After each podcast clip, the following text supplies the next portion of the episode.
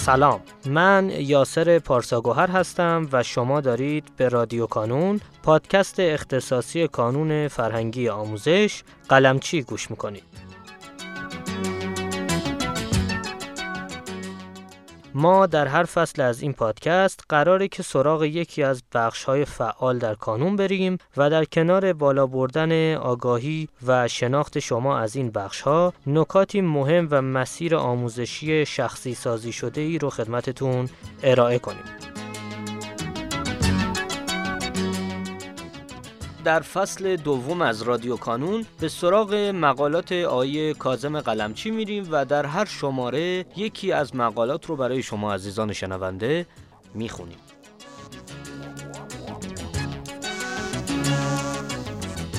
این شماره سیزدهم از فصل دوم هست که قرار در این قسمت مقاله با عنوان هر آزمون چند دام آموزشی دارد رو با صدای آقای مهدی میرزاده بشنویم. به نام خدا. سلام من مهدی میرزاده هستم. امروز یکی دیگر از مقاله های آقای کاظم قلمچی رو برای شما می‌کنیم دام آموزشی چیست؟ هر آزمون چند دام آموزشی دارد؟ فایده دام های آموزشی چیست؟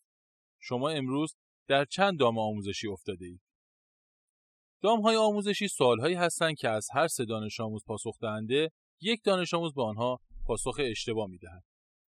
مثلا اگر 300 دانش آموز با آن سوال دامدار پاسخ داده باشند 100 نفر در دام آموزشی افتادن و یک گزینه را به اشتباه انتخاب کردند. اینها یادگیری های نیمه کاره و ناقص دانش آموزان هستند.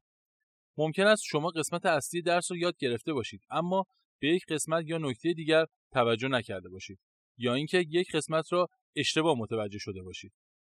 نکته مهم دام ها را زودتر از سوال های سخت و نزده می توانید یاد بگیرید. علت این است که شما در مورد دام ها تا حدود زیادی درس را یاد گرفتید. با بررسی دام ها می توانید یادگیریتان را کامل و کاملتر کنید. ما یک روز پس از آزمون آن دام هایی را که شما در آنها افتاده اید برایتان میفرستیم. البته خودتان هم می توانید در روزهای جمعه این دام ها را مشخص کنید و آنها را یاد بگیرید. در آزمون های کانون تقریبا از هر چهار یا پنج سال یک سوال دامدار است. ما سوال هایی را برای شما میفرستیم که هم دامدار باشد و همین که خود شما در آن دام ها افتاده باشید. کدام یک به شما بیشتر کمک می‌کنن؟ های آموزشی یا های ساده؟ پیشنهاد می‌کنیم در روز جمعه و پس از آزمون دو نوع از ها را حتما بررسی کنید و یاد بگیرید. یک، های ساده تر آزمون که نزده اید یا اشتباه زده اید. دو، های دامداری که شما در دامشان افتاده اید. تعداد این ها زیاد نیست. شاید مجموع این دو نوع سوال برای شما حدود 10 تا 15 سوال باشد. اگر نیم ساعت وقت بگذارید می توانید از سوالهایی که در دام افتاده اید و از سوالهای ساده که نزدید یا اشتباه زدید یادگیریتان را کاملتر و بهتر کنید. یکی از فایده های بررسی اشتباهات این است که از اشتباهات ناراحت و عصبانی نمی‌شوید و خودتان را سرزنش نمی کنید بلکه آنها را یک عامل مهم برای پیشرفت و موفقیت می‌دانید. موفق و پیروز باشید.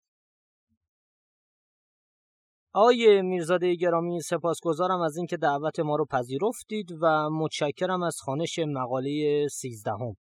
شما عزیزان می‌تونید لینک دسترسی به فایل متنی مقاله رو در قسمت توضیحات پیدا کنید و با کلیک روی اون لینک مقاله رو برای خودتون دانلود کنید. در پایان امیدوارم مسیری که آغاز کرده ایم بتونه نقشی هرچند کوچک در موفقیت دانش آموزان عزیزمون داشته باشه و همچنین تشکر می‌کنم از تمامی کسانی که ما رو در تولید هرچه بهتر این پادکست یاری می‌کنن. تا شماره بعدی رادیو کانون خدا نگهدارتون.